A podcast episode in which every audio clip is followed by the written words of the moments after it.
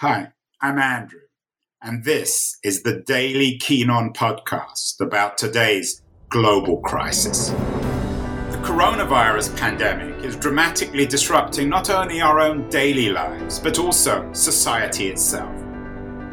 This show features conversations with some of the world's leading thinkers and writers about the deeper economic, political, and technological consequences of the pandemic it's the daily podcast trying to make long term sense out of the chaos of today's global crisis.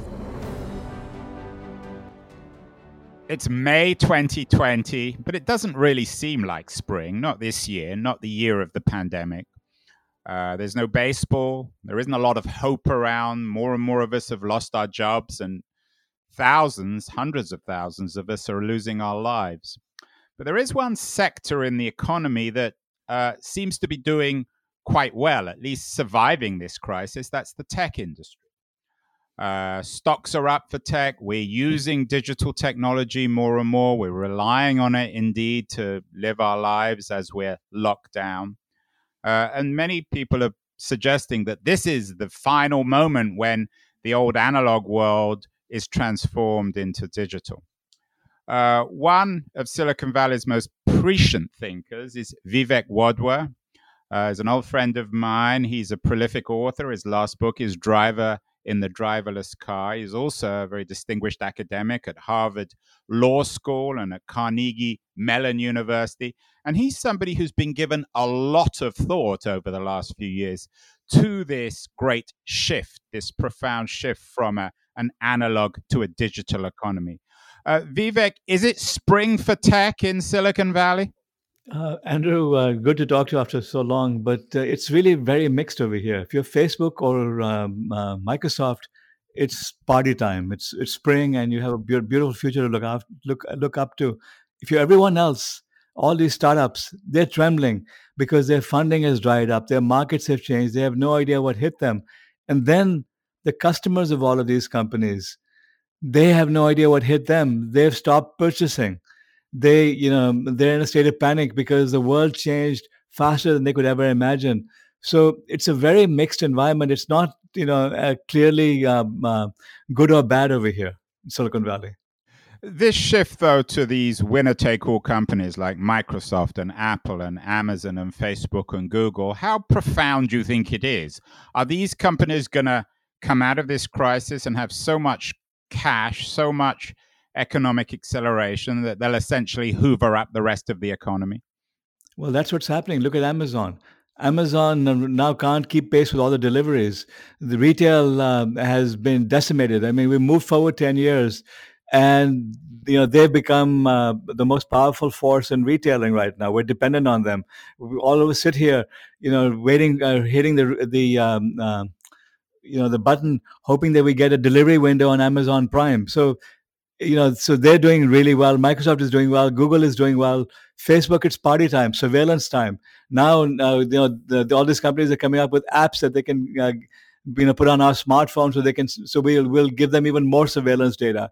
Uh, we've forgotten about our attacks on the privacy of these things. We're now trying to do you know so uh, to keep track of contacts and and movements and stuff like that. So yeah, it's become more evil and faster than we ever imagined. I mean, you you know talked a lot about this in your book, um, you know your your last book about the internet, and you're right. It wasn't the answer that we ha- we have really um, you know have a lot of darkness that's happened at once. So it's certainly not spring then, uh, Vivek, for the rest of us. Um, it's a winter for, for it's a freezing winter for most of the tech industry, except for those people who have to be you happen to be at top. For them, it's party time. So, what should we do? It, one one of the interesting things about the pandemic is it seems to have put an end, at least in the short term, to the tech lash. Uh, earlier this year seems a long time ago. We were all terrified of Google and particularly Facebook and what was known as surveillance capitalism. Today, there's only one thing we're scared about, and that's the coronavirus. Yeah, because we got a bigger enemy, and therefore the tech industry is able to, uh, you know, do a lot more. Facebook is only accelerating the integration of its products. Facebook is only accelerating the capture of data. They're now using this opportunity to roll out uh, a lot of products and technologies that, you know, we would have been uh, busy attacking before. So they're making the most of this. Uh, so I, I, you know, again, it's depressing to to see what the hell is going on here the world is falling apart. But this will end. I mean, things will change soon because we will deal with this pandemic. We will come up with vaccines. Life will go back to normal, more or less. But there will have been some fundamental changes, and we're going to have to revisit the tech industry again. And and now we will need strict laws to you know cut uh, cut the wings of these companies and to get them back in line because they have taken advantage of every opportunity here to build their monopolies. Amazon is now, you know, wiping out everything in its path, and it's become greedier and mightier than it ever was before. For example, Vivek is a solution. Then, and once we we get out of this crisis, is the solution more aggressive regulation? Is it antitrust? Is it breaking, indeed, even breaking these companies up? I suspect those are the discussions we're going to have because now the public realizes the value of government. That you know, before you had uh, a big segment of society which didn't believe in government, that and now that say those same people are waiting for government to save them and do something. So we now have a greater respect for the importance of government and, and regulations and and we understand how the system works. We're going to now have to focus our energies on these tech companies and regulate the heck out of them. Break break up Facebook, break up Amazon, and do the things that should have been done five years ago. You've also written extensively about the ethical challenges of AI. How is this crisis, do you think, reshaping the the business opportunities and challenges and dangers of artificial intelligence, smart machines, and its undermining of human labor? Okay, that discussion has been deferred because right now we've had a virus which has wiped out, uh, you know, uh, probably a billion jobs already. So the concern really isn't about technology. That concern we'll get back to in a couple of years once once this has subsided. Because um, the, you know, in the meantime, AI is advancing. These companies are, uh, you know, we're, we're going to bring manufacturing back to the United States now and Europe, and it's going to be automated manufacturing uh, companies are now going to have cashierless uh, supermarkets, and we're going to accept that because we think we need it. So again, this is opportunity time for these big tech companies, and AI will become more pervasive. And then we're going to have to come back and realize that hey, the jobs didn't come back. We, you know, our economy is now functioning again. Stock markets are rising again. However, the jobs didn't come back, and then it's going to be where we, where you and I, you know, were talking about we were talking about a couple of years ago. Uh, suddenly realizing that uh, tech has taken jobs away and we're headed to a jobless future. Does it worry you, though, that the increasingly the dominant AI companies are the dominant tech companies? So Google and Facebook and Amazon are investing tens of billions of dollars in, in, in AI technology and startups and initiatives it worries me like you won't believe. And if you look at what Amazon just did, there was a report this morning that they bought 1,200 um, uh, scanners from this Chinese company that was back, blacklisted by the U.S. government for the surveillance it was doing on uh, in uh, in China. I mean, on the uh, Uyghurs. I mean, so.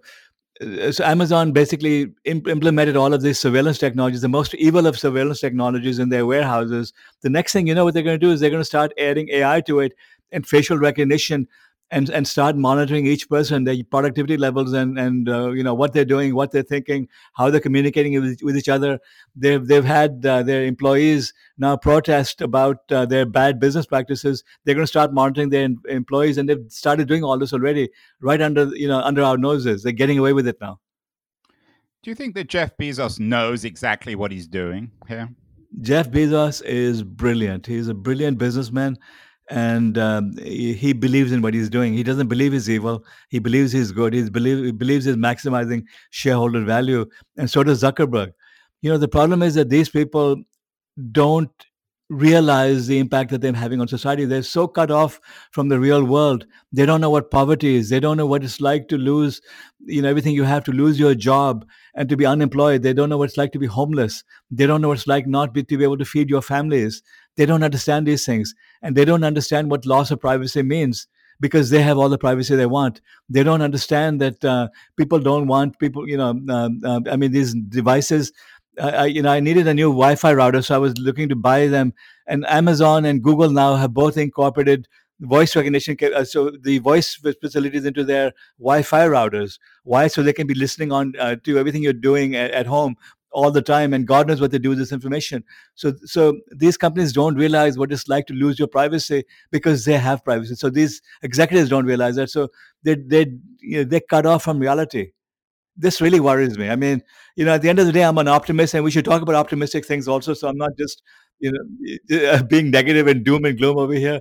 But the fact is that right now, um, uh, it's it's a period of darkness for mankind, humankind. Vivek, you're you're also a, a, keen observer of the international scene. You were born in India. You spend um, in in the pre-pandemic world. You spend a lot of your time traveling around the world, giving speeches. Do you see a convergence between the Chinese system, this authoritarian, surveillance, centralized system, and the American system, where a tiny handful of companies know more and more about us and control uh, the economy? China has tried, also tried to take advantage of this situation of getting their evil systems out everywhere. So you now have African countries installing Chinese cameras and Chinese surveillance systems. They're now trying to spread their economic system. They're now, you know, trying to uh, uh, demonstrate that the West is inferior because the West couldn't control the virus that they created for the world, right? So uh, the Chinese basically are uh, taking advantage of this so that's worrisome. But but like I said, there are a lot of good things also. The the fact is that because they've gone so far, the world is realizing how evil these people are, and they need to have checks and balances on on all of this stuff. So at the end of the day, we would have been through a very dark period of time. We'll all sort of come together and realize that you know the evils of these technologies, the evils of these systems, such as the Chinese system, which allowed this pandemic to happen, and we're all going to uh, you know hopefully come together as a race, as a humanity, and try to do something about it. That's what my hope is. Vivek, as I said earlier, you're you're an immigrant to the United States. You weren't born here, but you you've always been um, optimistic about America. More and more people have argued, though, that the the dysfunctionality of America is reflected in its failure to really confront the pandemic, and that's why more people have died and more people have the virus in the United States per, per per population than than anywhere else in the world. Has the pandemic, in your view, exposed the fundamental dysfunctionality of the American political system? Look, there are problems with the American political system. There's no doubt about it. This government didn't act in time, and, and when they did act, they didn't act sensibly. So there were mistakes that were made but that's called a democracy. I mean, uh, the Chinese system of being able to, ra- to round everyone up, put them in their homes, set up surveillance cameras outside their houses, and make people disappear. That's not what we want. Uh, I'll bet you that there were far more deaths in China, probably as many as an order of magnitude, than than they reported. All they did was they hid the bodies. That's how China goes because it can get away with it. I would much rather have our freedom and our our system, even if uh, it means things are messy and uh, you know um, uh, because ultimately we're going to come out of this stronger and we're now going to be able to reform our, our system and, and fix what was broken. The chinese are going to be more evil than they were before. They're only becoming more repress- repressive. They're only now increasing surveillance and um, you know uh, uh, taking control of the situations. And so are other regimes that the china is encouraging and supporting like this so I would much rather have our freedom and democracy over any communist system, even if it uh, means more pain and suffering every now and then.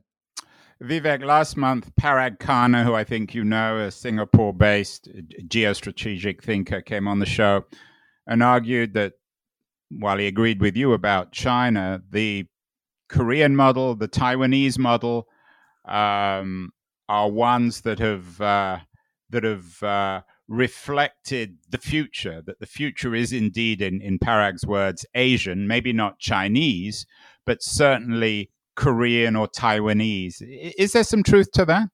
No, come on. I mean, Parag um, has been living in Singapore for too long. He uh, has strong biases towards the semi authoritarian models of these countries. Um, I, I, would have the, the uh, British system and the American system over you know the systems of these countries any day they strive to be like us I mean, uh, Singapore is a semi-authoritarian company uh, country. I mean, they're doing a lot of good things. They're not evil by any means, but the fact is that they have very tight controls on their populations. You, you know, you, you try getting away with uh, uh, throwing chewing gum in a, you know, on the floor over there, you might still get arrested. So we don't want that system over here, my friend. Uh, you are from, of course, India, and you spend a lot of time going back there. You still, I think, have family there, friends. How um, has India confronted this pandemic? You know, surprisingly, India has done a great job compared to other countries because they went on lockdown immediately. And uh, uh, I mean, you know, Ch- India uh, could have had uh, an order or two or magnitudes greater uh, than um, uh, um, the number of deaths and so on than it has, but it acted wisely and stopped. And now the problem in India is that they don't seem to be able to get off this tiger. They, they, they're on this tiger, they've locked down, and they are not getting off it fast enough because now they need to ease off because they've caused a lot of pain and suffering. These migrants that are now, you know, tens of millions of people now having to go back from the cities to their homes. That's not been done. That hasn't been done well. So now they have to reopen the economy, and I think the government is trembling at what might happen. But um, again, it's a mixed review. Uh, they did many, many things right, better than we did, and, and now they have to figure out how they're going to get off this tiger. What about the response around the world to the crisis, which seems to have strengthened nationalist regimes? Certainly, Modi in India seems strengthened, in Hungary, in Turkey, in Poland, in the United States, of course. Uh, neo authoritarian leaders seem to be strengthened by the crisis. Do you fear that? Um, you know, you can't compare India to everyone. India is very much like the United States and England. That you have, you know, yeah, yes. I mean, Modi might be taking some strong views, but you've got Donald Trump, and you, you know, we've got Donald Trump, and you've got Boris Johnson. So, you know, who are we to complain? I mean, the fact is that um, that you know uh, the pendulum in democracies, the pendulum swings from one end to the other, and you know, countries make mistakes and they learn from it. So, you know, leave the democracies aside. The authoritarian regimes on the China model, yes they have a lot to worry about. But what's going to happen now is that um, you know there's something that I uh, that I've been long uh, talking about is that China's um, manufacturing industry is under dire threat of automation. That um, now we're going to accelerate the uh, the removal of manufacturing from China back to the West. It's going to be highly automated manufacturing. But China's manufacturing industry starts imploding. Its economy starts shrinking. The things that got away with when everything was wonderful and American companies were blindly moving manufacturing over there, it won't get away with anymore. So China, we can expect lots and lots of bubbles to to burst. We can ex- expect massive social unrest, and we can uh, expect uh, the people to hold the government responsible for its misdeeds increasingly. Even with surveillance, they won't be able to suppress their population enough. And the same will happen with a lot of these other regimes. You know, the, the Venezuelas and uh, Russias. If you read up on what's happening over there, their day of reckoning is coming as well. Authoritarianism, you know, might buy you time and might control the rest of the population, but when entire economies are falling apart, you can't. It's you can't um, uh, control the population enough to stop them from complaining about the fact that they're starving, they're suffering. So you believe that there may be a, a kind of a, an essential incompatibility between innovation and authoritarianism. That authoritarian regimes like China ultimately can't generate long-term innovation, especially in no, a free China, market way. Yeah, China is innovative uh, in in some ways, uh, you know, of late, but it's all based on stolen technologies. So China stole on a massive scale. Um, uh, you know, I mean, uh, on a scale we've never ever seen before, and that's what they built their uh, innovation systems on. But the fact is that this is something that you know I've also said long for long that innovation thrives on diversity. Innovation thrives when you're in dissent breaking the rules. You need to break the rules to innovate. All right. This is what the West excels at. You know, this is what we thrive at in, in the UK and in, in the United States is um, uh, criticizing government, criticizing politicians, breaking every rule we can, and trying different things and innovating. So this is, you know, this is the best way of now uh, building a great future is to let the scientists and the entrepreneurs, you know, the innovators, the researchers all come together and solve grand problems. China isn't going to do that. You're beginning to cheer me up, Vivek. The sun is coming out. Maybe spring is here. So, how, how finally, uh, Vivek, how do you cheer yourself up? Are there books in these dark times that you turn to to give you hope? Andrew, I lost my wife last year. It was devastating for me, and it's been a very, very difficult, uh, you know, year or two for me. And I basically became reclusive. This is why I haven't been doing as much as before. And what I decided to do was to try to understand the, the scriptures, see what's in there. So I read, I started reading the Bhagavad Gita, the Bible. Uh, I mean, uh, you know, I've started been studying uh, the Guru Granth Sahib, the, the Sikh holy text, the text, to try to understand what the principles are, what the lessons are. And when you don't take it too literally, when you try to understand it, the concept is that we have to do what we believe is right. We have to to give back I mean, the, the values and the principles of, of all of our sacred texts, texts are the same. They teach us about the darkness that comes and goes and how we have to rise above it and do good for others and for the world and how at the end of the day we will you know achieve salvation and, and reach god by helping others. So those are the common principles. That's what that's what excites me. That's what keeps me going. This is why i can be an optimist because i see light in this darkness I mean, I'm worried about right now the pandemic and the economic damage, but I see us coming together as humanity now and solving many problems. You've been listening to Keen On, hosted by me, Andrew Keen. Make sure to join us the rest of this season as we explore how to fix capitalism. Make sure to visit us at lithub.com where you can subscribe to the show in iTunes, Stitcher, Spotify, or wherever you listen to your podcasts. While you're at it, if you enjoyed what you heard, we'd appreciate a rating on iTunes. Or if you'd simply tell a friend about the show, that would also help too. Today's episode was produced and edited by Justin Alvarez and the team at LitHub Radio. See you next week, and thanks so much for listening.